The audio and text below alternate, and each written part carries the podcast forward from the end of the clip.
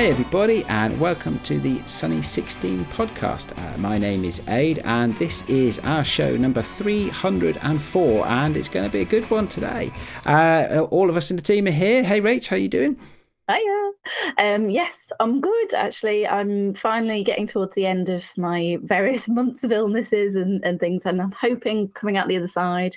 Um, on Sunday, I had chance to do a virtual film development party, which uh, was lovely. Getting to see everybody uh, again. Um, so some of my patrons uh, through my Patreon um, are part of my Analog Academy, and uh, monthly is the idea. Obviously, there's been a few months, unfortunately, without, um, but we get a chance to meet up virtually from around the world and all develop our film together, which is really nice. So get to have a chat and figure out what people have shot, or if they have no clue what they've shot, develop some mystery rolls, which is always fun. So, uh, yeah, Sunday it was lovely to uh, finally get a chance to catch up with people and uh, and see how that was going. And everybody came out with some images at the end, which is lovely.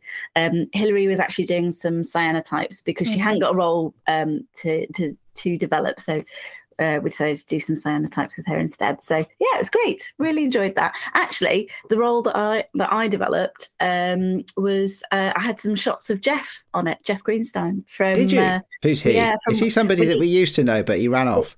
You know, he ran off and uh, and joined some other podcasts. I don't know, um, but yeah. So when he when he came to Liverpool and uh, did a workshop with me um, for the day that he was here, or a couple of days he was here with us, um, I went out with my Franka Solida, my cheap shots challenge camera, uh, and uh, was shooting shooting some uh, some frames with that just because it happened to be to hand uh, where I was.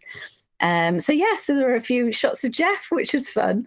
Um, that they appeared on Sunday, and I was like, oh, hello, I totally forgotten I'd done these. So uh, that was nice. There's one of him walking away, um, and it's very kind of like lots of um, uh, tubes and mechanical kind of like industrial stuff. And then there's the big uh, red brick um, brewery behind him. And he's got his white hat on. I don't know if you remember his white hat, if he was wearing that when he came to see you, Aidan Claire. No, not um, that I recall, but, but I, was, I, I, can picture it. Hottest day. It was the hottest day of the year when he was with us. Um, we were melting in my dark room. But yeah, so he had this white hat on. And so it's really nice because it kind of just stands out, you know, in the midst of all the rest of the industrial stuff. Um, so yeah, I'm going to send him that over and be like, "Oh, Jeff, remember when we did this?" But yeah, so that was my Sunday. Uh, it was lovely. Uh, really enjoyed it. That's me. Cool. Okay, uh, busy, busy, busy, and lovely to hear some energy in your voice as well. Yeah. As you say, it's good to it's good to have you feeling yeah. better. It's good to have the the real Rach back. Thanks. Claire, how are you doing? I'm really well, thank you, Aid. Um, really nice to be here this evening. Um, I'm getting ready to go to Paris actually, so I'm going there on Thursday, so that should be nice. Looking forward to that. And of course, um, delighted uh, to be here t- uh, to talk to our very special guest today. Ah, yes, our special guest. We should introduce her, shouldn't we? Um, because it is, it's going to be a, really fascinating conversation. I'm very pleased today uh, to say that we have with us Ellen Rogers. Uh, Ellen, I'm looking forward to our chat. Um, welcome to the podcast. Uh, what what can we say? I mean, uh, there's a, a, string of credits to your name that I, I couldn't possibly get through all in one introduction, I suppose. But let's say uh, just just reading, uh, you know, even from the short bio on your website, clients including Vogue, Vice, Tank, i-D, Alice Temperley uh, currently studying a PhD, uh, and uh, we'll talk more about that as well. So, welcome to the show. Thank you for having me. Oh, it's great. I, I think so. Some of the credit has to go to Claire, I think, uh, yeah, because Claire is the one that uh, said we really need yeah. to. We really need to talk to Ellen. Ellen's amazing. We really need to talk to Ellen, and so that's uh, that's how you come to be joining us. So, so Claire is Claire has been ever so excited, which is really cool as well. Um, I must say, Ellen, um, I'm sure listeners, um, many of our listeners will be familiar with Ellen's work, and like me, um, probably have enjoyed it over a period of time. And always remember the first time I saw Ellen's work, and I was really just sort of in awe, really. the, the really high, I mean, it's such a high standard, but the the real kind of emotional depth of your work and the real sort of dense atmospheres that you that you you create and that kind of magical otherworldliness that's present in you, present in your work. You know, I, I, I, as soon as I saw it, I, I really enjoyed it. So maybe I don't know, maybe and yes, and I was saying we must must get Ellen on, and of course it's all darkroom based, isn't it, Ellen? And it's yeah. often hand um, hand coloured as well. Yeah. Um, so maybe a good starting point is how did you even begin um, in photography, Ellen? Okay, okay. Um, gosh, how did I begin in photography? So my dad was a photographer um, hmm. in the military. Um, so we had, I was from a military family. He was from a military family. My mum was from a military family. Um, so we had a lot of kind of, uh, you know, we had a dark room at home. Um, and when he left uh, the army, we had he he carried on being an engineer, and we had lots of cameras. He was a real camera enthusiast, a camera nerd. So this was kind of um, technology of cameras is still a big deal in, in my life and my father's life with all of his friends are kind of quite keen amateurs even today um, so you know it would be like uh, they all like taking pictures of uh, military uh, aeroplanes mm-hmm. um, and you know trains and uh, so that was really my kind of that's how i cut my teeth really you know it was it was something that was kind of always there for me. Even even you know i'm going home for christmas and i know i'll be looking at loads of pictures of trains you know taken with a pentax 67 or something you know and it's like there'll, there'll, be kind of like hours of conversation. So this was my whole life. Mm. before i was even able to kind of like read and write properly you know i was helping like light meter and helping develop films mm-hmm. in the dark room and we always had a dark room at home so it was really something quite technical for me you know. Um, so i think i had an advantage in that i knew how to do all of the technical stuff very early and i was able to forget it by the time i was kind of at university you know. But i could lean on it you know i could lean on that expertise you know somehow. So i think i i had i had some ability to kind of forget what i'd learned if that makes sense. Um, so okay. yeah, it was it was uh, how I got into photography. It was I mean I went off and, and did a degree in printmaking and I really loved printmaking, but I I think um, it was always there in the background, uh, so I never really abandoned it. That's really cool. I, I, lo- I love how um, you've you've kind of like like you say, you had the opportunity even to forget what you'd learned already, you know, so you could kind of come back to it afresh and like from your own perspective. So you've been been taught in you know informally obviously through family life and it just being mm. generally around you but then you've kind of almost forgotten that and and relearn but from your own perspective which is really cool and um yeah it, it's so funny listening to you talk about that because that is basically what uh, what happened to me as well. My dad was in, the, in the RAF, and yes. um, I uh, my mum was had a dark room right at, at, home, and and in terms of you talking about taking photos and things, that was literally uh, sorry of, of um, uh, planes and stuff. That's exactly like what I grew up with all around me. You know, it's all the aviation stuff. Yeah, Mildenhall a lot. Did you ever go? What's that? Sorry. So I spent a lot of time Mildenhall Oh no, that was um. Oh god, where, what was my dad's base? Oh, oh shoot, I can't think. I'll, I'll, have to look it up though. It's so funny. It's sort of like we had this weird, almost like parallel life. Oh, yeah, exactly. Of, yeah, of that. A lot of us. Yeah, um, my dad's um, dark room was up in the attic. Oh, um, same, yeah. was the same for you. Oh, yeah. um, and uh, and he he he'd go up there and he'd, he'd like paint with the chemistry uh, and then like expose afterwards, expose it afterwards and stuff, rather than always just using negatives. And mm. uh, and I found that really magic. I was like, how can you paint without being able to see it? Like you know, it was just like yeah, it was it was really interesting. All these mad things that came back and and talked about. Sorry. So that was obviously from from a personal perspective. I was like, this is what's Ellen talking about my story? This is so bizarre. Um, but that's really cool that you went from that to then printmaking. And there is always that connection, I think, isn't there, between like screen printing and textiles and yeah. and, and printing in general and like um, using the uh, the kind of print presses and and yeah. newspaper and all of that kind of layering thing. Um, there's such a lot of crossover with a lot of that. Mm. Um, but it sounds like that's it, you kept coming back to photography rather than print in the end. Yeah. Is that what what happened to like kind of like switch switch that for you? yeah i mean i think i think you've hit hit hit on something there i think when you're interested in the technical side of photography mm. it's you become a technician rather than mm. a photographer and mm. it's something that's that's also something i've been thinking a, a lot about the older i get mm. um, am I a photographer or am I a printer or am I someone yeah. who spends time in the darkroom? Um, and actually, they're really separate disciplines in the industry. For example, mm. I found I was one of the only people in the fashion industry that printed my own work. Yeah, and that was a real, you know, when I realized that, that was a real problem for me. You know, mm. I, I, was a working class girl from a military background, and I didn't mm. have the um, the means to kind of get this kind of master printers to print all my work. Mm-hmm. And, you know, it kind of forced me into this kind of role of master printer myself.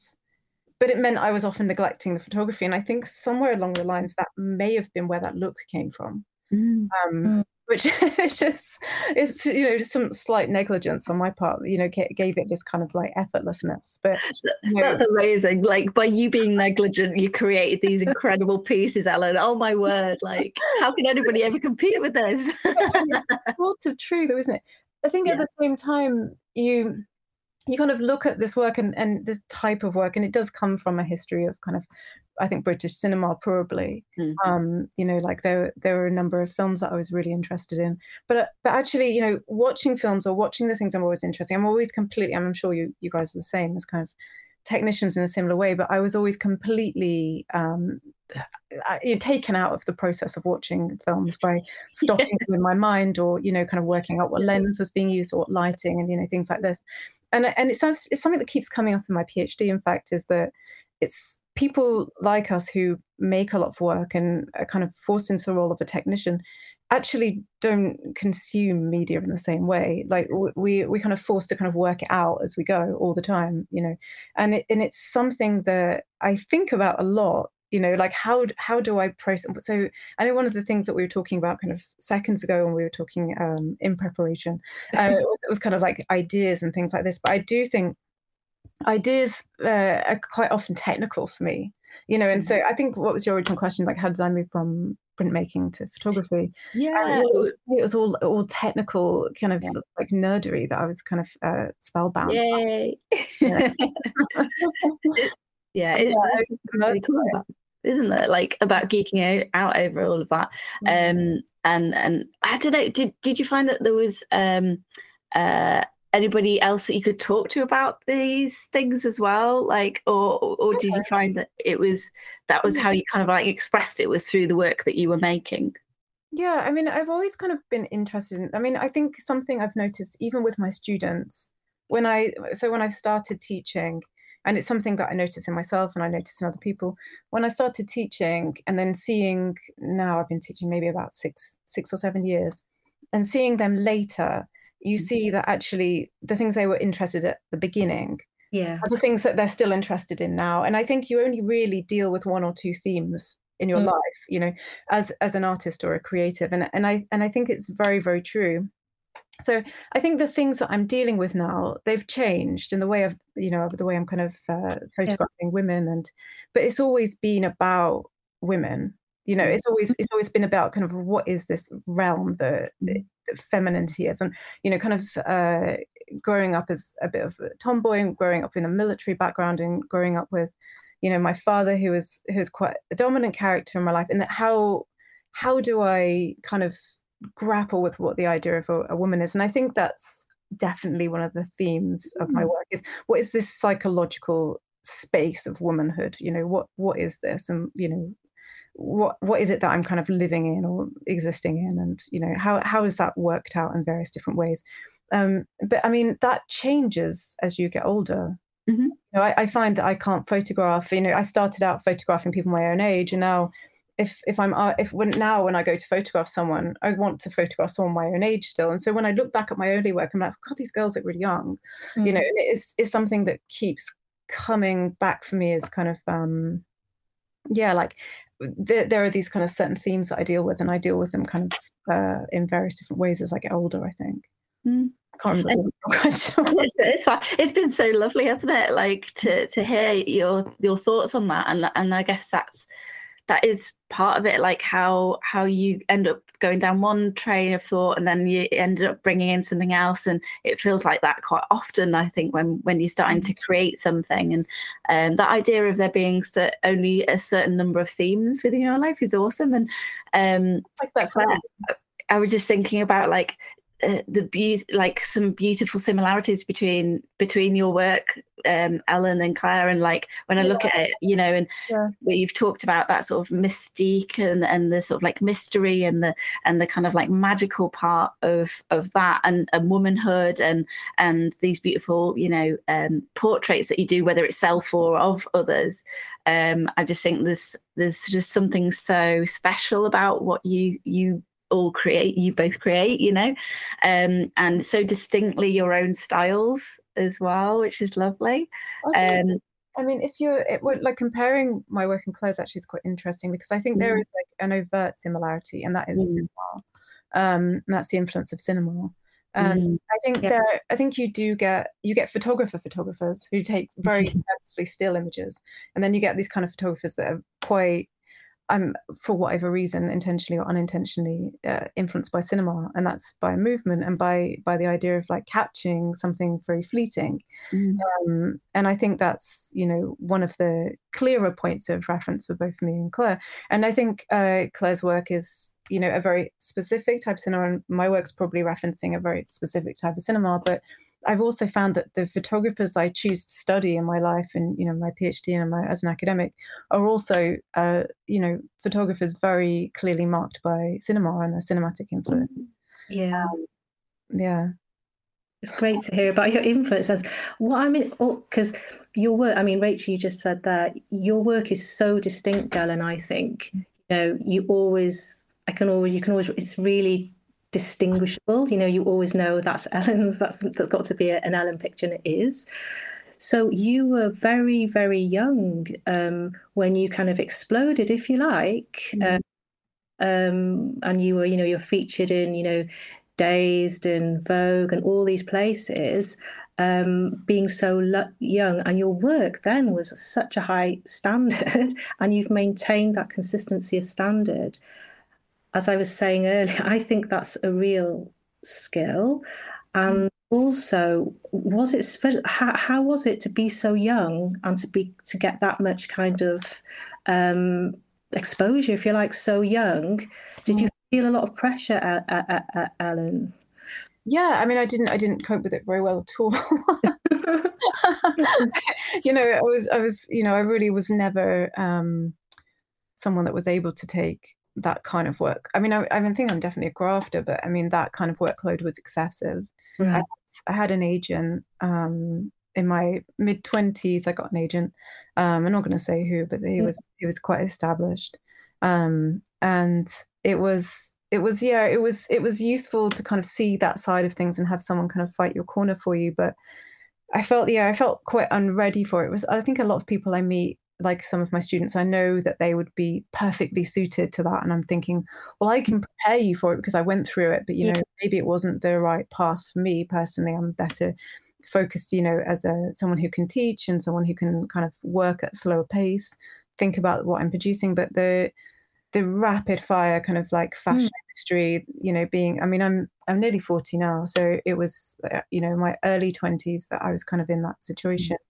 Mm. Um yeah, it wasn't it wasn't a great uh, time in my life. Um, but yeah, I, I, think it was difficult. But then again, I just think I just didn't have the right personality for it. You know, I still do stuff like that. I mean, I still shoot, you know, relatively high profile things from time to time, and I like doing it on a kind of like, uh, you know, once a year basis. But yeah.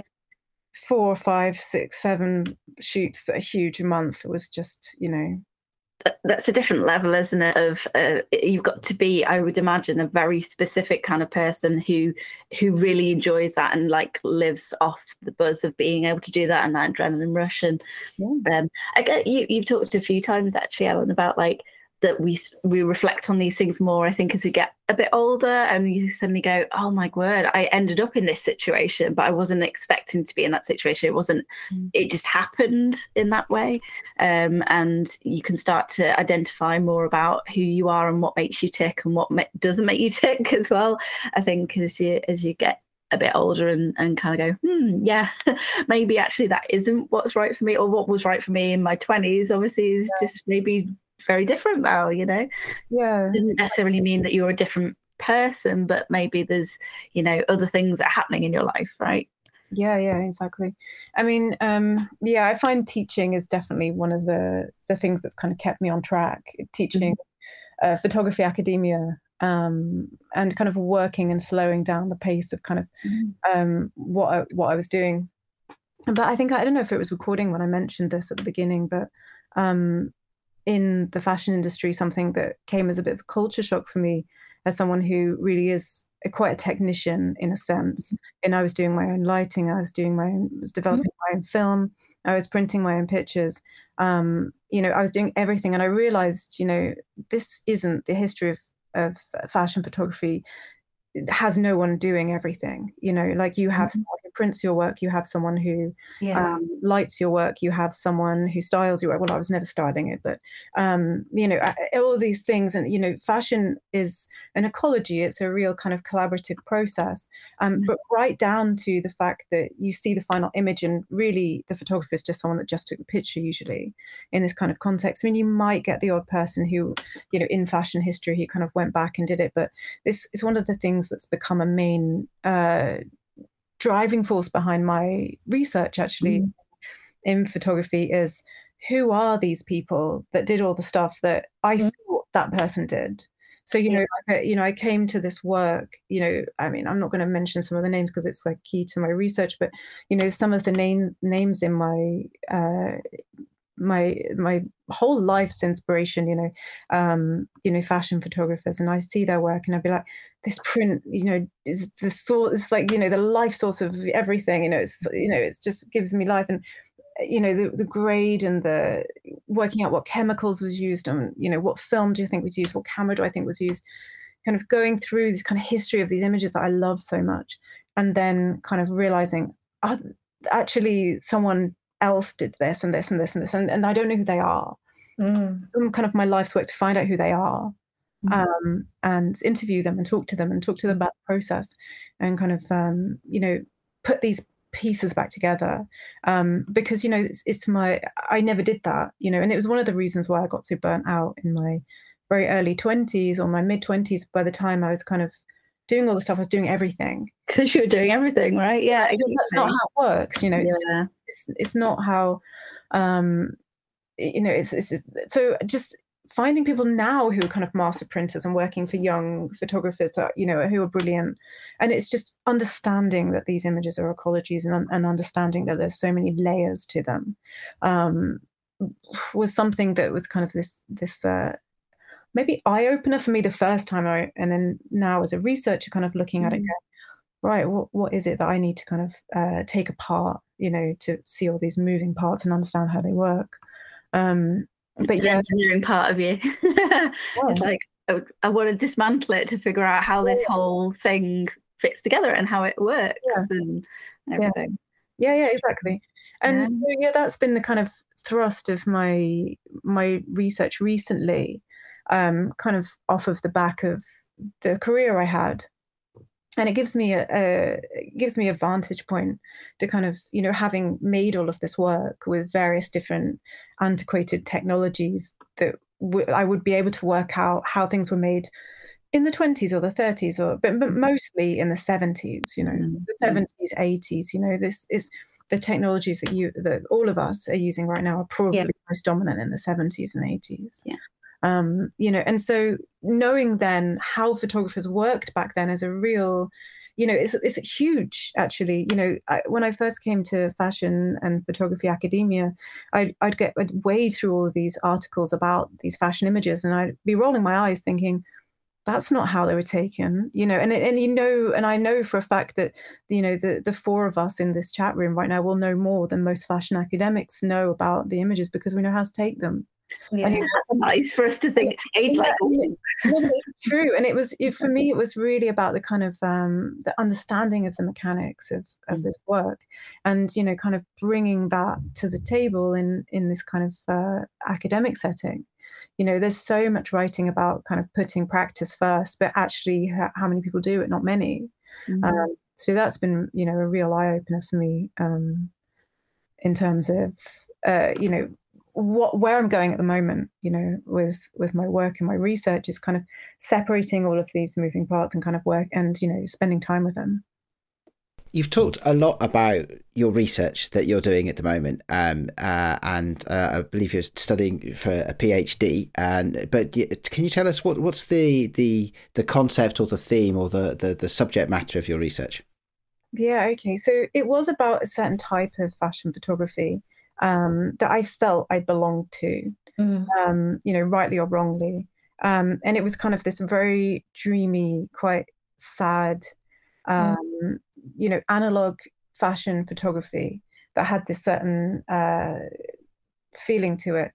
You know, the work of Deborah Turbeville or Sarah Moon or Paolo Roversi, you know, that had this very distinct um, you know ethereal dreamlike quality but also you know it came from the history of Photo-Secession or um, pictorialism um, you know it, it really i mean and i think un, mine unlike those not this is a, a, tangent but mine unlike those really didn't deal with uh, class in the way they did their work really pointedly looked at aristocracy i think they were they were often featured in Italian Vogue. Whereas, you know, me being kind of British and looking at the history of like folk and that kind of thing, it was a really a different. I mean, now I look back on it, it's a really quite a different work. Mm-hmm. Um, but I was really trying to define this type of photography um, because maybe because I was spellbound by it, you know, and that's what happens sometimes. You know, I was spellbound by it, but when I started to kind of really look at this photography and try and give it a name, which was kind of, you know, ostensibly it was melancholic fashion photography, which maybe it still is, I'm not sure.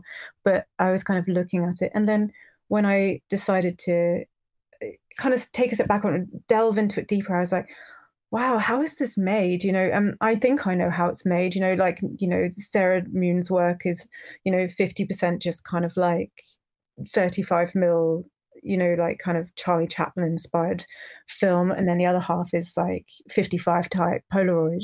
Um, you know, and it has a very distinct look and mm. character of itself. And you know, and then you've got Deborah Turbeville's work that was this very clear kind of like I think it was Lith uh, prints in a dark room versus uh, just color film on what looks like a maybe a Nikon F, something like that. Um, and then just how okay how did they do this and kind of working out? Who printed that? Who did this? What did and that's really kind of what's become of my study is kind of okay so this is a type of photography but that's not the the area of research is now how was this made quite quite pointedly how was this kind of made and disseminated and you know what was the process behind all of this because uh, you know there's one name that that uh, leads this work, but is it really? You know, and it's kind of that that's something that I think came off of the back of what I just said. Is I was someone that did everything myself, and it didn't work out for me. You know, so how did other people that it did work out for? What did what did they do, and what did they do differently? And and I think it's become about the labor of this kind of analog fashion photography.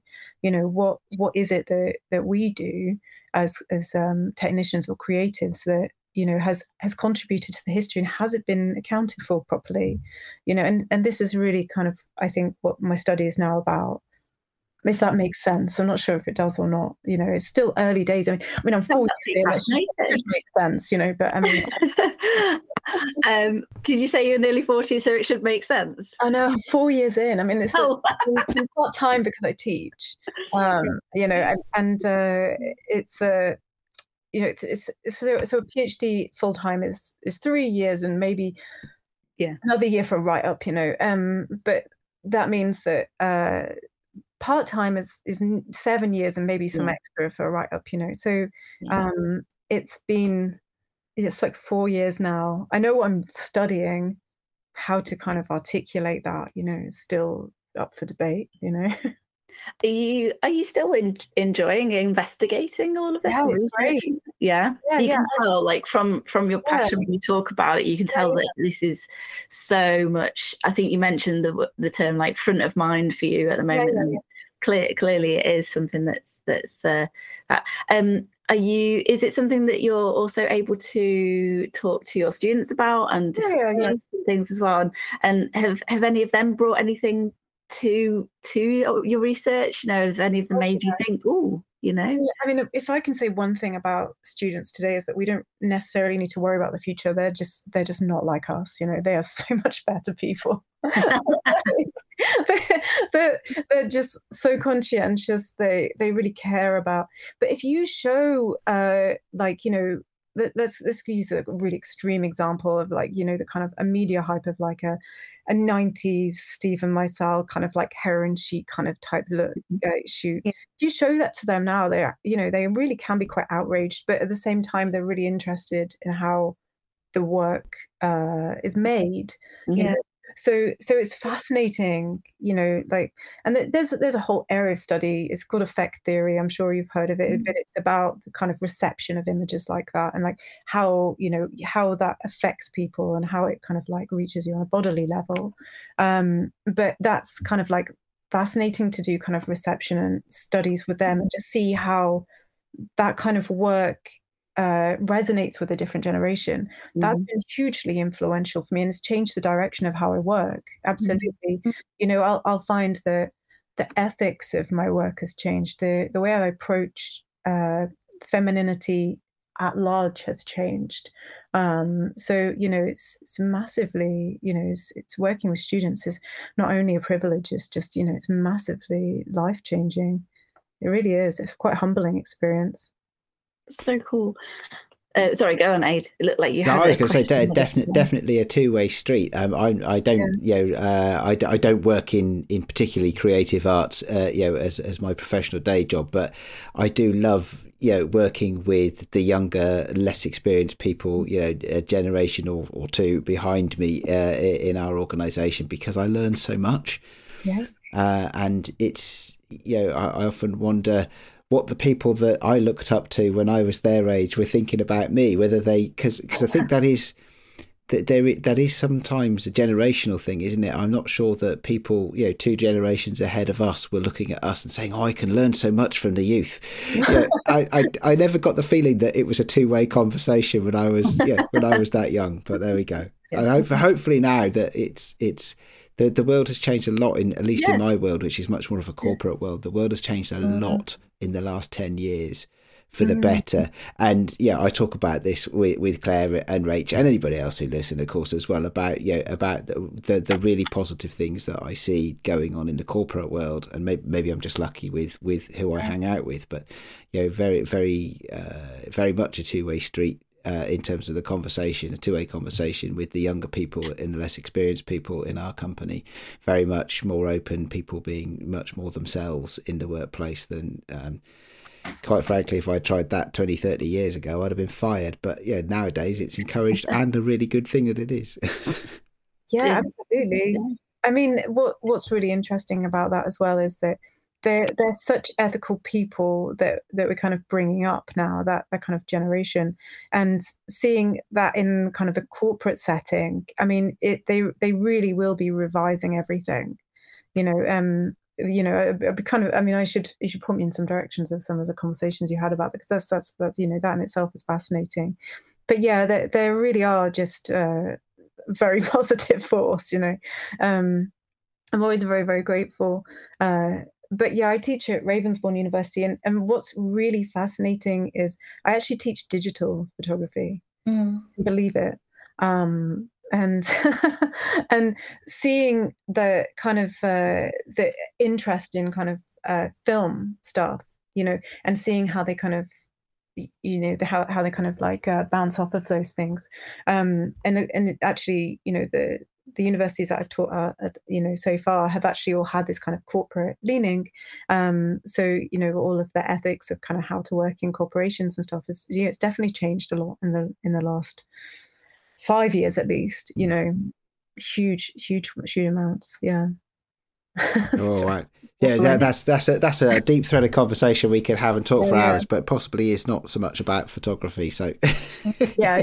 Oh, No, it's, it's interesting to me that you s- uh, what you said about um, with part of your research, Alan. It's something I've thought about a lot of, not just in photography, art, all sorts of things, sciences about um, people that, like you say, may have been overlooked and have contributed and have been imperative to, um, like you say, a picture or a film, and and they've never really been credited for Yeah. for their part in it. And if you, like you say, if you research into it, it's such a, a lovely idea that you could discover people and and um, speak to them and hear hear their side. Because I'm sure we could literally rewrite history. Because something I often think about, what we're told is how it is. Quite often, probably isn't actually. There's a lot of people that probably, like you say, do get overlooked. So what an interesting kind of yeah, research. Yeah, like pe- it's like you i'm quite often on my own creating work but you realize that you say if you do do any collaborations it is an industry like you say so there's a lot of a lot of people and probably a lot of people that get overlooked Yeah. um, for that for their contributions maybe. Yeah. um And, and one way of dealing with that is um, so i as a method of research, uh, oral history is definitely one of the best ways of kind of uh, tackling that situation. So um, I'd retrained at the British Library as a to learn how to speak to people, which is you know you're clearly better at it than what I am. You know I've only just begun, but oral history is a hugely beneficial method for just communicating with people just getting people to open up and talking about their practice. But there's a really, really uh, particular style of oral history for craftspeople, because as craftspeople, we don't uh, we don't articulate very well.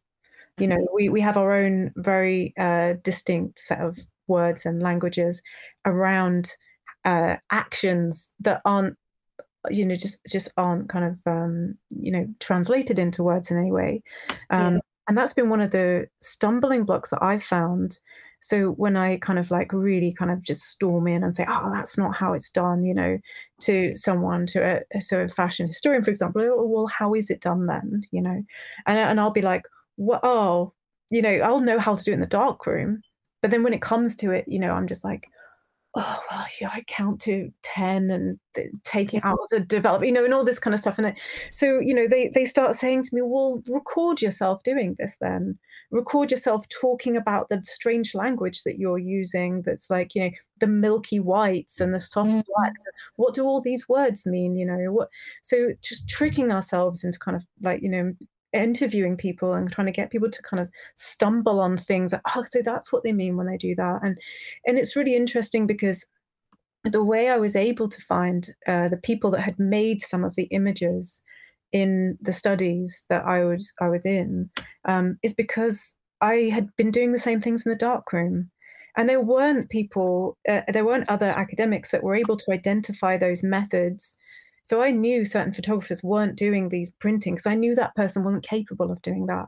yeah. I only I, I would have known they would have mentioned certain chemicals or certain things or even certain smells in in mm. their interviews and stuff but they weren't. And you know so i was like i knew someone had this information that was was not being kind of articulated because i'd spent the last 25 years in the dark room you know? So i, I was like why isn't this kind of being mentioned? So you know it was it was kind of this method of just getting people to open up and talk about what they Mm. were doing and then accidentally okay found that okay found that and then you get these kind of puzzle pieces that you can put together but you know one of the best ways of doing it and trying to piece all these kind of lost histories um, together is just getting people to talk about it and, and using your intuition as a craftsperson to get Yeah. to that point you know um, and like I say, you're better at it than I am. I can't. I'm really bad at speaking, you know, in these kind of ways. But I really noticed that I'm good at identifying uh, printmaking styles, or I'm I'm very quickly able to work out what someone's done. And I've always had that skill because I grew up with a dark room, you know. So it was just it's just that for me is a really exciting step in a different direction as a, in my career because I went from being someone who made this kind of work to someone who can very easily identify it and start to analyze it in different ways and that's been uh, i think pivotal for me in, in my kind of like development as a person let alone creative you know um, but that's been really interesting, exciting. You're like a detective. Right, yeah. that's that's really cool. Do you know, you're, you, what's the the, the uh, we've got to think of? There's got to be like a TV character we can we yeah. can liken you to, like who is yeah. like a, a a detective but is also an author or something like that. Mm. But maybe you guys are like that as well. maybe you are. You know, maybe we're just an archetype. yeah. You, you, when you were speaking, you, I could con- connect with what you were saying on on several things. Um, I feel like I can learn from other people's work by looking at it. So I don't know if it's the same thing, but I feel like I, I look and I think, what is it I'm liking about this? And I know it sounds people laugh when I say it's it's not that it goes in by osmosis, but I do feel you can learn a lot just by mm-hmm. looking at work. Yeah. Um, and, and, studying it. And it's what you, if we re- rewound back to what you were saying earlier, Ellen, I totally get as well. Like if you watch a film, I can I love going to the cinema. I love mostly going to the cinema because I love seeing the things on big screens. But yeah. I get distracted as well because I'm thinking, oh, what like you? Oh, they must have done it on this lens or or the lighting. And it's like you say, you mm. can't you can't help but think like that, can you? Yeah, uh, I do like to like say, look at people's work and try and work out how it's been done. Maybe not to the to the depths that you do it or to, to the research but something. And i totally get as well what you're saying about being able to i feel like i can't articulate about my work. No i, I struggle i think it it's and yeah. i feel that probably i come up you know if people ever ask me i get even though inside i feel like i know what i want to say i can't get it out i don't know mm, and um, sometimes yeah. i don't know if it's because i'm dyslexic I, I sometimes as well i have this thing where i feel like i've I've said half a sentence. I don't finish my sentence because in my head I've already said it. So yeah. it's not actually come out of my mouth. So people and, think I'm really... you forget that you've that you've you've said half of it, can't you? Yeah. As well, yeah. You can just completely forget that you said said either half a thing or that you said it to somebody else. And actually, when when you're having conversations with people, like um, I've found over the years, you know, talking to students and things, and I think have I have I already said this to yeah. you, or was this you know, to a, di- a, totally different person in a different class or something? Mm-hmm. I I um, realised that you'd also had that experience, Clara. It's really really good. To, it's really nice. I do that all the time. I think creative people do. I think. Yeah, I mean, I so it's interesting you say that. So when I started my PhD, one of my supervisors was like, "There's something wrong with you," you know, like there's something wrong. Have you ever been diagnosed with anything, you know, anything, you know, because you jump around all the time and you kind of have this kind of like strange energy, you know. So, and then um, you know you can't formulate things, and and, and I was like, oh, I don't know. And then they kind of sent me to um, like a screening for lots of different things, and then it just as a classic, it came away with like, oh, you you're quite dyslexic and you have ADHD, and I was like, well, you know, actually, I think me and all of my students and you know every creative person in a sense because it's like I find that maybe this is a a creative brain type you know and it, and it's like i think in a sense it's uh, people who are very very creative often have these issues yeah. Um, you know and you and you think differently and we need every kind of person for for these um for for different ways of thinking um, and it happens that most people you know in, in, this conversation maybe the people listening to it as well also have the same um, mindset, you know, or, or, kind of brain chemistry or brain type, because mm. we're creatives and you know we don't think like other people. Um, yeah. yeah, and it will be a kind of puzzling, you know, putting things together in various different non-linear ways. You know, some people think in quite a straightforward way, creatives don't. You know, yeah. and uh, that's been that's been really interesting seeing kind of a lot of people I've known kind of have this kind of similar, you know, my partner most certainly, you know, um, and seeing that kind of, you know, brain type is really interesting. Um, but yeah, I definitely don't see it as a detriment because I think it's usually very, very useful brain type, you know. Yeah, I think so. And it's it's learning to be comfortable with yourself for me because I was always sometimes I struggle to be I feel like there's certain situations or with when I don't know people that well I for me I feel like I struggle sometimes to be myself because I I feel sometimes I know that I can once I get going now like you say go off on tangents yeah and, um, I can drag a conversation here there or one or sometimes I'm going so quick I'll cut into people. So I'm sometimes trying to suppress it so I don't come across as being really rude or something. Mm. But sometimes it can hinder you, you can come you can squash yourself. Whereas maybe it's about being trying to be a bit just comfortable with yourself. But definitely um, I can uh, identify with, with, with, that as well. And uh, so I'm going back on a tangent now about you you you know meet um getting to for your research meeting people and mm. get open up about that i think that's really such a great thing because so many people I mean, I mean when I, I, one of the ways I began in photography was basically not not not that I've got great skills now, but had less skills then. But I really was drawn to a lot of like the characters in my home, you know, my hometown. A lot of them quite, I suppose, outsider characters, you'd say, or quite eccentric. And some of them were so quite eccentric, it's almost like they weren't noticed. And I oh. formed quite a friendship with. I'm just thinking of with a with a gentleman. He's he's he's he's no longer with us now, Cyril. But you know, Ellen, he was such a character, and he's flat and everything, and a bit like what you say, because I'd spent a lot of t- time with him opening up and him telling me about his life. And he was you know he could make clocks. He could do all sorts of his flat was just wonderful. Yeah. um, it's nice isn't it when you meet people like that? So uh, is that a part of your research that you really enjoy? Oh god I, i'm exactly like you. I i find people like this all the time um, you know i i worked you know growing up i worked in Jessops oh, yeah. yeah. a exchange and a yeah. comic shop. Okay, yeah. So I I had my my first Hasselblad was given to me by a Fleet Street photographer who was retiring. That was amazing. And then my second Hasselblad was given to me by another retiring photographer. And uh, yeah, so you know, I was what nineteen or something, mm and uh, then I just kind of met these characters in the comic shop and would take pictures of them and stuff. And it would, you know, it would be this thing that I would kind of, I felt like I was always eh, trying to find the kind of strange and beautiful people of London. Um, and I found many of them, you know, and I definitely think that somehow factored into the research aspect. Yeah. Um, but did they also find you half the yeah, time as well. I think, I think we all find each other, don't we? Yeah. yeah. Whether whether you want to to be finding them or not, I don't know if you've also found this, but they seem to be attracted to you. um, so no matter where you go, you know, you're like, I, I'm just I'm just gonna try and get from A to B, and you always end up still. I'm like, how has this happened ag- again? You know, but yeah, I think it's just an energy, isn't there? I suppose of like, yeah, absolutely. Yeah, I mean, as well, if you kind of grow up with camera enthusiasts, there's mm. definitely mm-hmm. a version of that. You know. Yeah.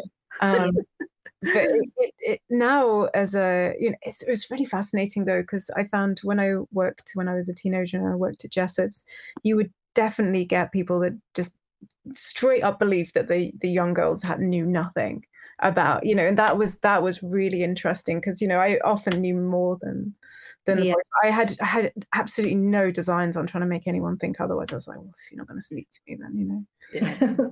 I had many that, many know? similar conversations with because I, I went from uni and then became a technician at the uh, at the university um, uh, running uh, their sort of like editing uh, department and and I had mostly male students uh, yeah. you know as well and uh, yeah there were there were definitely yeah there was definitely a, a, an element of that um, yeah. you know how what what do you mean I have to listen to what you're telling me? No, I'll just go off and do this. Fine, okay, off you go. see see yeah. how far you get with that then. Yeah, um, exactly. But you know, it, it yeah.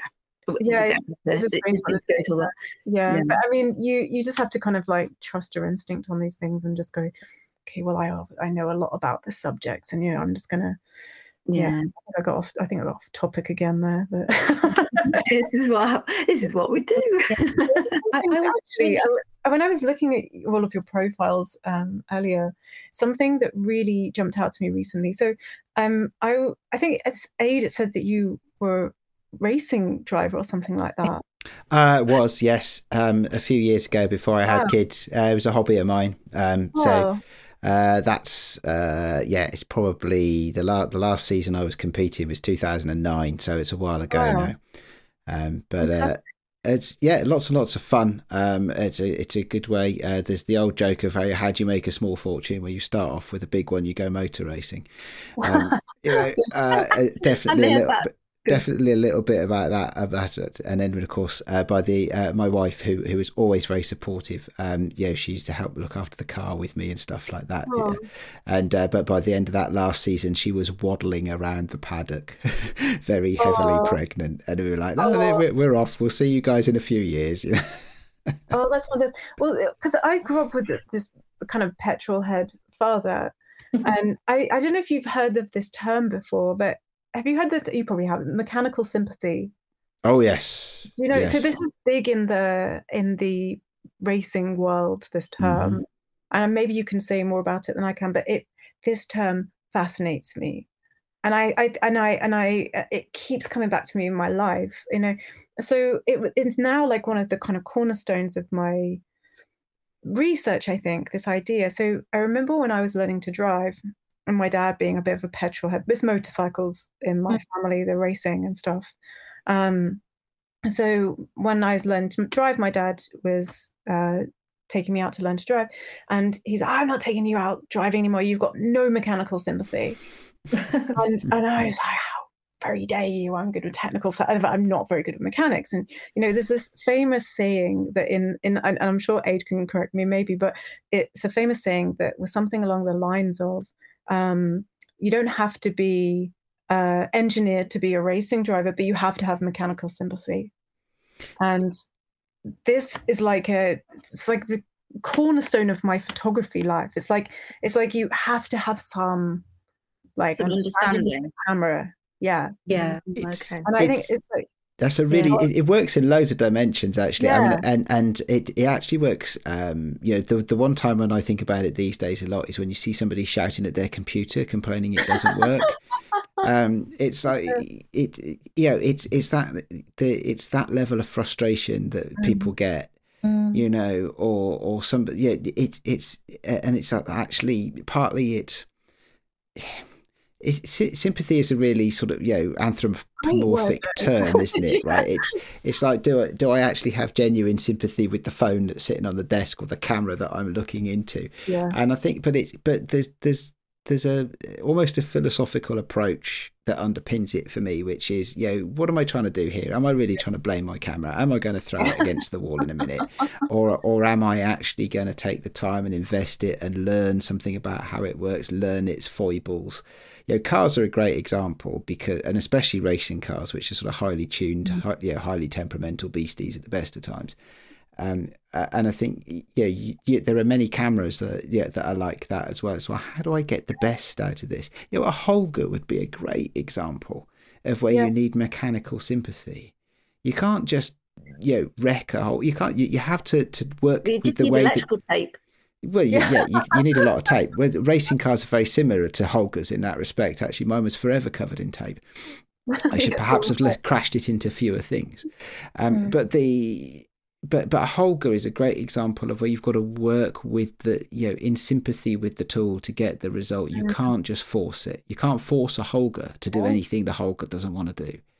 Right. Yeah. And and that for me is perhaps an example of where mechanical sympathy comes in in photography. So I can totally get why your well, your researcher brain is fascinated with that because that is yeah. a deep thing yeah i think it's fantastic saying and i i mean i was originally very patronized by it as i as i just described but mm-hmm. you know it, it's this term that's kind of stuck with me particularly in in academia in that in my kind of uh, i don't know how to put it but my fanaticism for understanding how images work um, I think I kind of call it mechanical sympathy, you know, mm. because it, it's this kind of uh, need to, or this call to look at it from the photography action you know like mm. to look at it as like you know you learn so much from looking at the history of photography from that perspective mm. You know like a really obvious example is like um you know, if you understand how the camera works, you know, you might understand how long the model was sitting still for, and then you might have more empathy for the model, or you might, you know, mm. there are all these things that you can kind of work backwards from from the position of L- lighting is a good one for me as well. I've yeah, studied exactly. the lighting aspects of photography for yeah. years, only only as an amateur, but I have studied and I've collected lights and I've played with them, and yeah, and yeah, it, it, there's a there's a way. Often you can try and force lighting for a, a competition uh, compos- mm-hmm. composition you can try and force the lighting know go okay i'm going to need at least five lights for this right mm. and mm-hmm. i've got to blitz that area and i've got to kill that shadow over there in the corner and you end up with this monstrosity of a lighting setup when really actually what you could do is more sympathetically back away from it and say Oh okay yeah, simple is better. yeah, yeah exactly you know and uh, yeah i have plenty of stories i could tell about when i've like not had that mechanical sympathy for the Yeah. lighting aspect of what i'm trying to create um uh, one of my daughter's birthday parties rings a bell actually where i ended up with tons and tons of kit and i was like am I, really i i i almost had to just strip it all down and say i'm sorry it's your birthday and it's your party and you're here with your Oh. friends but i just can't do it i managed to struggle through in the end despite Mm. myself i got the shot despite my technical prowess not because Yeah. of it right yeah i mean you have to kind of take a step back and, and kind of understand how these work and then go okay now we can approach it Mm. and uh, yeah i think that's that's a really for me that's always been like this kind of thing in the background of my practice and my research and everything is kind of like how do i make sure that everything's really technically sound so i can kind of undo it? Yeah. yes. Does yeah yeah yeah.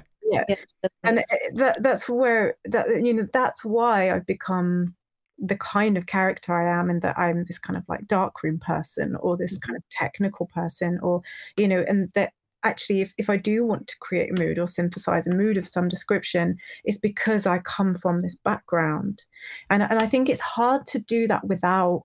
It's quite a nerdy position to be in. You know, it's it's quite hard. It's a hard sell, isn't it? Like you've got to be this like I mean, not to us really. I, I'm I'm fully on board with that. I'm like, yep. before you can go in and start to you know I, I had this I had this fantastic best friend well she's still my friend you know I don't want to say it like she was my friend but when I first started out I had I I was associated with this girl called Susu LaRoche she's fantastic I mean look up her work she's yeah. like a master of Mm. uh, of this kind of very dark uh, Mm. very kind of dirgy imagery that was just Mm. perfect and gothy and she still is she's amazingly talented but interestingly we both came from a very similar background and people would always ask us about our kind of tools of the trade and things like that but we were both quite nerdy you know and it was from that position that we were able to undo a lot of the learning that we'd done um like me, her dad was into photography, and you know we would sit there and kind of work out. We, we would be in darkroom together when we were very young, and we would be like, "Okay, well, let's just open it earlier and do this and do this. Like, see what we can do when the fix is only at two minutes and da da da." da you know, and it, and it came from this. You know, it came from this genuine like sympathy for the film and the cameras that that we were able to kind of start creating this kind of world. Um, you know, it came from craft you know Yeah. we're craftspeople you know and Yeah. ultimately it came from this deep passion for craft and then from there you're like oh okay so and this is what this is something i made a mistake in one of my exams for my phd you know, i had um my one of the, my examiners was Val Williams, who's a prolific uh, photography academic, and she said, "Oh, you need to put yourself more in your practice." She was absolutely right. She was like, "You need to kind of like put your craftsmanship or craftswomanship in in the middle of all of this, you know, to to give more uh, answers and information." And I was like, "Oh, but it's so boring," you know, because for me it was just this kind of steps that I would take that were very technical. And then she's like, oh, this is ridiculous. You know, like she'd have to, she'd always kind of convince me to get to the point where I am now, you know, where I'm saying, okay, so I now I see the value of my technical skill in order to find things out and in order to create these kind of worlds. Mm. And it's, you know, it's about kind of like working, working it backwards from that, you know, but for me, it was always this very dry. I never wanted to speak about my practice because it was very dry. You know, it's like, it's, like, you think know, we you all have to- get that, don't we? I think Yeah. Claire was saying something like that earlier, weren't you, Claire? You, Yeah. you, you're they're trying to describe your processes and your ways of working and things like it's that, and it just doesn't you, come isn't to it? It's like, yeah, mm. and and you know, everyone's like, but how are you doing this little, you know, fog and digital? Yeah. Like, well, that, isn't that obvious? You know, it's just to me, it's like, you know, how, but but it isn't. It isn't, and you know, it's like so. But it, it- it's just from years of just trial and error and kind of just mucking around and understanding the the way the film works and the camera and you know the lighting and all of this stuff. And it's just like it's really hard to articulate. It's one tiny little sentence that you memorized decades ago Yeah. you know it's, it's a really it's a really really complicated thing and that's why oral histories are so much more interesting to get those little bits of information out than the written interview for example where I, Yeah. I i mean i think i'm always a bit cagey in those interviews because i'm like oh, i don't want to talk this boring stuff and i don't want to take all the you know the kind of mystery out of it by me just being really boring in the dark room, you know. And it's just like that's a that's a really interesting part for a lot of people, but for me it was just like no. So but that's just learning to embrace that side of it is a huge learning curve for me, you know. Uh, and that, that sorry, go on, go on, Rachel. I was just, I was just wondering. I was just sorry, just trick sort of like brought to mind something for me uh, around education as well because mm-hmm. there is you have to think in a slightly different way in order to be able to articulate those yeah. aspects of it to mm-hmm. somebody else because you can get so into that whole like well this is just how i do it and you just so you've done it thousands and thousands of times before you know exactly what you're doing mm-hmm. but in order to translate that to have somebody else be able to do it that that does require you to to break it down and to actually go into every single aspect of that for yeah. somebody who has never experienced that before so mm-hmm. that's probably really helpful you know that yeah. obviously in your academic um, and educational like life now that maybe that is helping you to yeah. to do that i would i would imagine because i know that from my perspective that's definitely has helped it helps me great uh, it helps me understand things on a better level um, when you have to go and and figure out how it works first so yeah. that you can then teach somebody else how to do it obviously but you know in order to do that you do have to break it down in this in a different way don't you and mm-hmm. because obviously when you're translating that to somebody else, everybody learns in a very different way as well. So you kind of almost have to learn it to then be able to break it down. But to do that, you have to also cover lots of different possible learning, um, sort of like, uh, oh, what's the word? Like uh, ways of learning, basically, as well, so that everybody can understand what's yeah. going on. Well, I'm doing a very bad job of explaining that right now. no, no, actually, I think uh, to to kind of springboard from what you've said, because I think that's a really good point. I've noticed it it because I can't articulate very well what I'm doing and how to mm-hmm. convey that in teaching form, I've had to find other ways mm-hmm. to uh, communicate that information. Mm-hmm. So one of the things that I do when I'm teaching is workshops. So I'll actually do a shoot and bring them all in and get them to see how I'm lighting, how I'm mm-hmm. taking pictures, and that that yeah. for me is a far better um, vocational way of teaching yeah. them than me explaining because I just simply can't, you know. So one of the things that I find that is my teaching style and something I'm very good at is spending time with someone, kind of like speaking to them and working with them about their process. So that's mm. tutoring, and I'm very good at tutoring. And then I'm very good at kind of doing these kind of masterclass workshop things, which which I bring people in.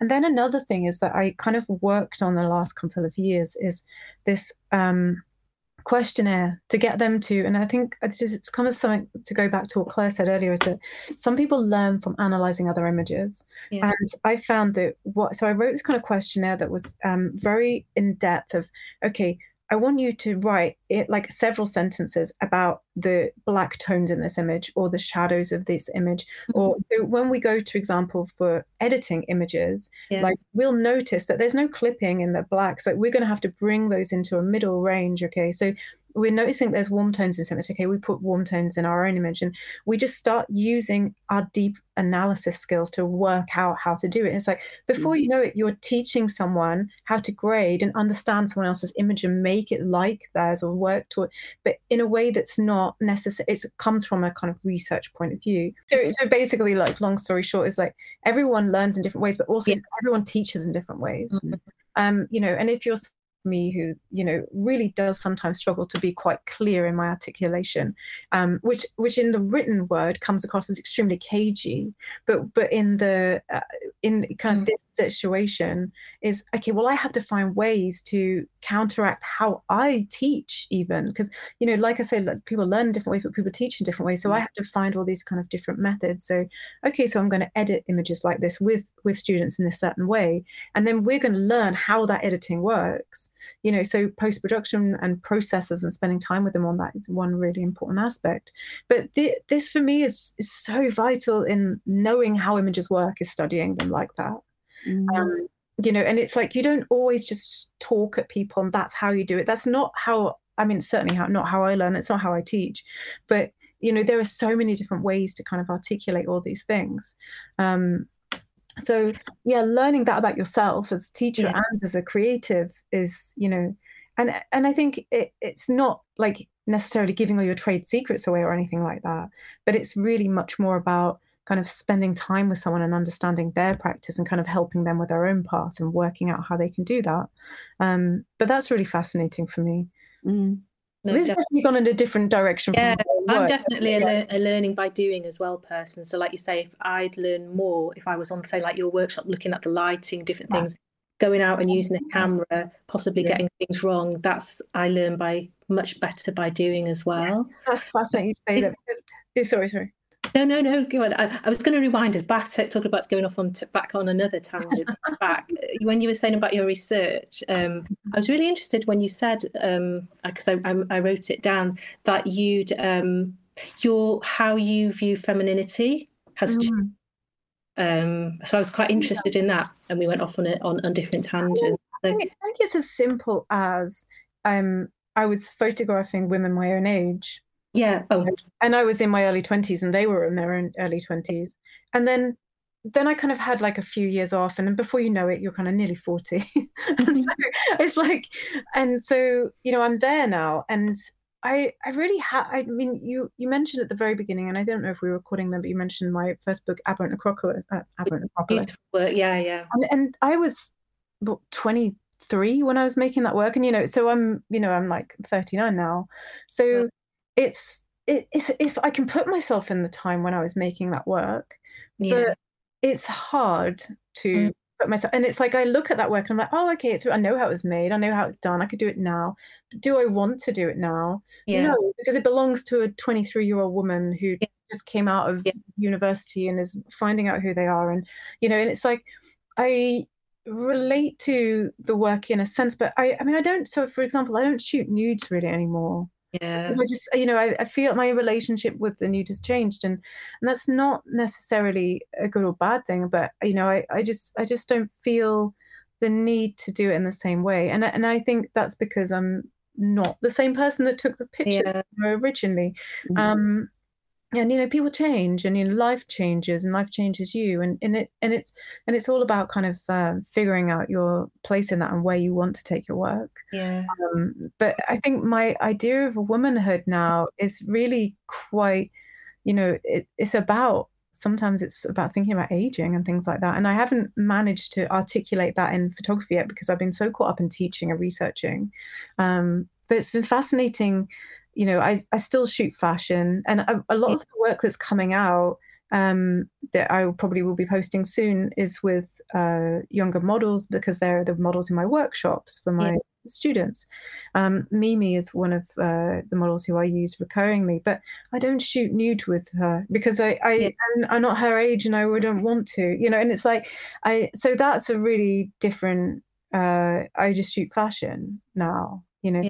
and I think that's you know I think that's just just kind of the responsibility of age, uh, my age, and I just think you know it's it's just not the same work, you know. It was me kind of running around with them, kind of nude, you know, when I was in my early twenties, and now I'm just kind of like doing workshops with my students who are the same age as Mimi, and so you know it's like it, it's a different relationship, and you know now for me it's more about craft. Yeah. Whereas for me at the beginning, it was about finding out who I was or what kind of woman I was and Yeah. how femininity worked. Um, and yeah, my relationship with the photography I used to make has definitely changed, like hundred percent. Yeah. You know, and it and it's and it's just I don't know where it'll go. I mean, when I finished my PhD and I'm back shooting on that kind of level that isn't always workshops and things like that, I imagine I'll be shooting older women. You know, Mhm. um, and that's that's where it'll go. I mean, I haven't got to that stage yet. Yeah, I'm still analyzing other people's work and kind of really throwing myself into what it means to kind of be a craftsperson, you know, and, and uh, yeah, but a lot of a lot of the work now is really thinking through these things, you know. really a a lot of what you said it's really interesting because I was thinking about my own work because some of my work's got a has a nudity content and more and more these days I find myself thinking about that and Mm. what I make it and and it's a bit like the food you put into your body thinking about the artwork you create and what you're putting Mm. out Yeah, yeah. I think more and more but I've really got a desire to do a photographic series of like ladies sort of in their in the 70s. Yeah, same. yeah, that's what I Inspired. There's this wonderful woman that actually works in our local spa in the village Yeah. I live in. She's just fantastic, you know. And I, I- I- and I'm more and more drawn to these like ladies, you know. And Yeah. uh, when I when I see photos of um, uh, what do you call him? The um, I'm just thinking of the his his his name's gone from my head now. Film director, and I was thinking of his um, Scorsese. If you ever saw pictures of his mother with her glasses and stuff, and every time I see like these ladies, I always think I'd love to make a series of them. So yeah, it's interesting. yeah. What you just said as well, um, it reminds me of um, when you hear musicians say, you know, that the music they were maybe making at one point, and they had like a you know successful albums and start concerts that they get, they find it quite um, what's the word? I'm Like trapping in some way. Yeah, trapping and quite Yeah. disheartening because they've moved on and they're making new Yeah. music and they go and people turn up at the gigs and sometimes they feel like you know people just want the stuff they did back then whereas they've got this you know that they, they they've kind of evolved and Yeah, yeah. it's it's interesting Yeah, it definitely. And I think I haven't like put out a lot of work. I mean, the things I was I started doing just trying to think because I haven't posted any of my more recent work in years. Like I'd say probably properly in like a long time because it's really been about the idea of just being in the dark room. I think that's you know for the last few years. But um I did a menswear shoot not so long ago, and then I do these workshops with my Mm. Students. So the idea is that I do a shoot, so I'm working with young designers, and then I bring you know a number of uh, models that I just know. Um, I bring them in, and then I do the shoot, and then I ask uh, seven students of mine a week to take pictures whilst I'm shooting. Like they do some pictures from my actual shoot, Mm. and then develop the images and, and kind of. So this has been kind of uh, an interesting process for me because it's really about them um and you know it's like no, there's a strange kind of like motherly instinct to kind of Mm. teach them how to shoot like i did you know this is a really strange i mean i don't know what's going on with me but it's it's this is this is kind of where i'm at as a creative and it's like yeah so I'm, maybe i'm not a mother i'm just kind of for i'm just channeling through my photography like There's all sorts of mothers, Ellen. You Yeah. know, that- that is a, a, So a way of that's one way that i just kind of like yeah, uh, channel it parenting. You know, yeah. Exactly and and i do a kind of like teaching them how just teaching the the ways of this fashion. Mm.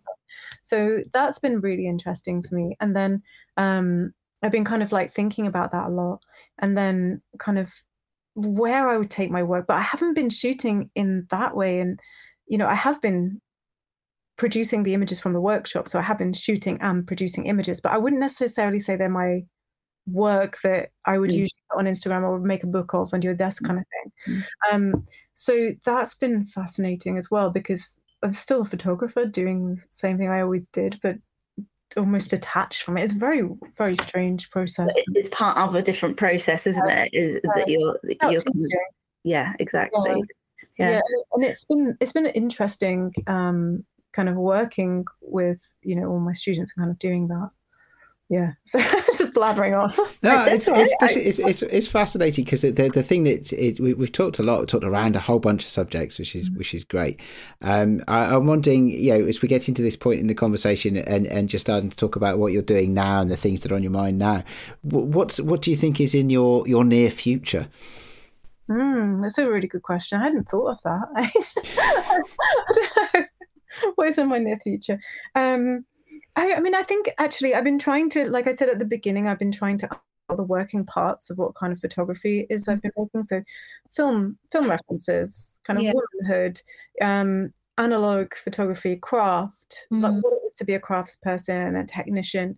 So these things have never gone anywhere. You know, like these are things that these are like ones the six there six themes that have kind of like stuck with me.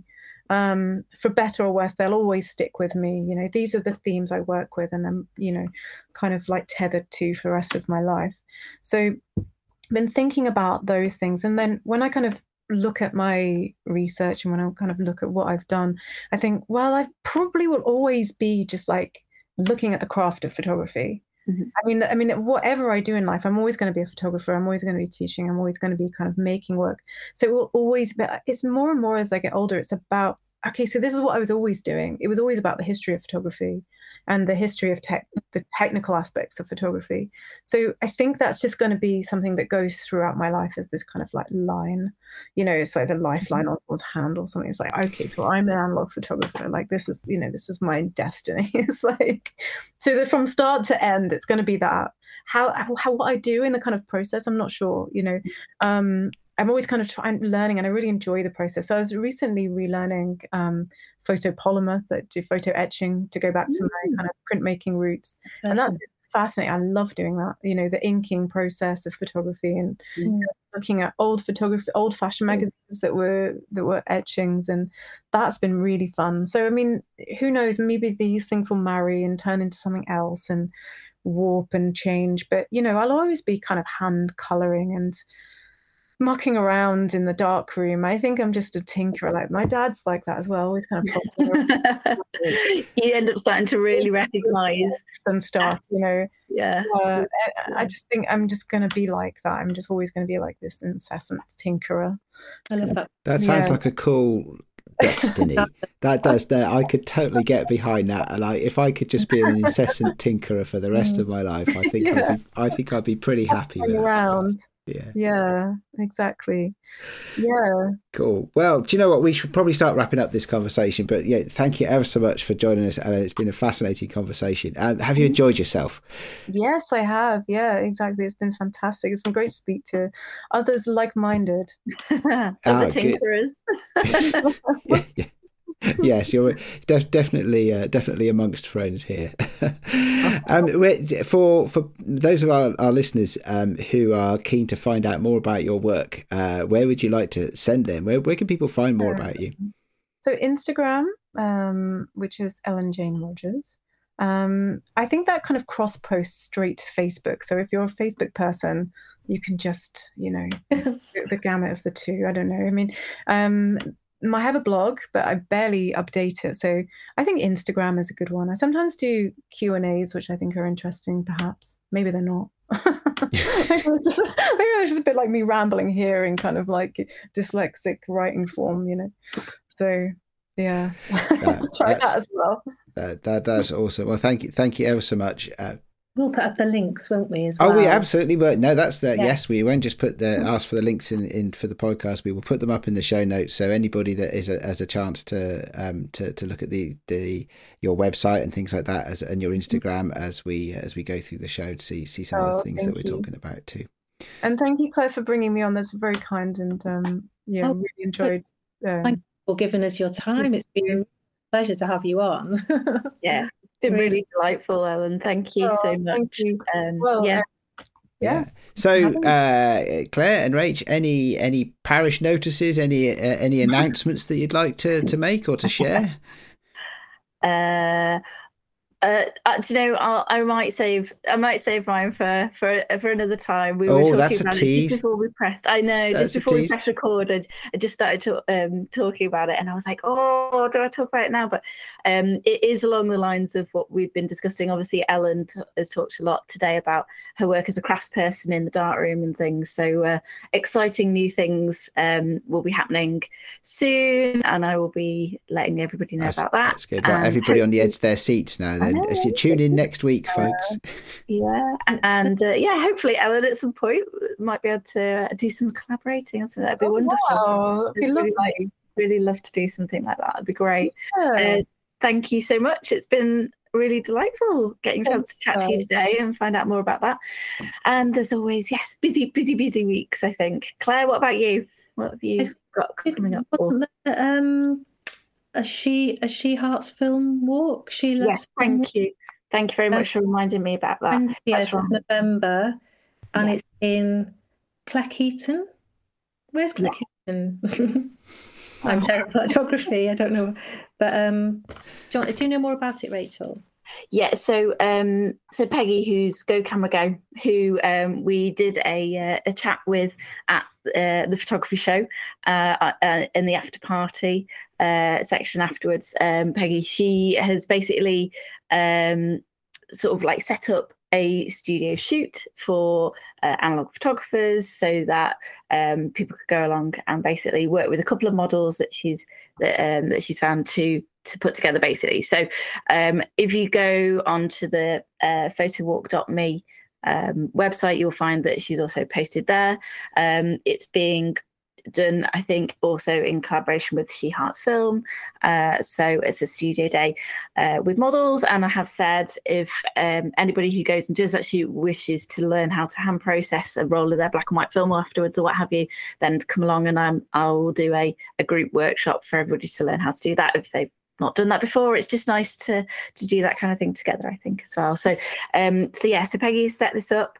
Um, she's hired the studio in um, uh, Silkwood Studios in Cleckheaton, um, and yeah, uh, as, as she mentioned, there's a couple of couple of models um, who have uh, pretty distinct looks and very different looks. I think so. Yeah, it looks like a lot of fun. And that if sounds you like a on grand day visual- out. Yeah. Yeah. um, yeah, if you go if you go onto uh, onto the website, you'll be able to find it on there. Again, we'll put the uh, the link in. Aid, I think, right? Cool. Yeah. Well, hey, you give me the link. I'll put it in the show notes. That's how. Yeah. That's that's how slick we are as a team, right? Uh, It, that- it just all flows naturally. It's all good. Right. Well, thank you very much for listening, folks. Uh, it's, uh, again, um, yeah, we have been the Sunny Sixteen podcast. Uh, thank you again to Ellen, our super special guest for today, and we will be back with you next week. Take care. Goodbye. Goodbye. Bye.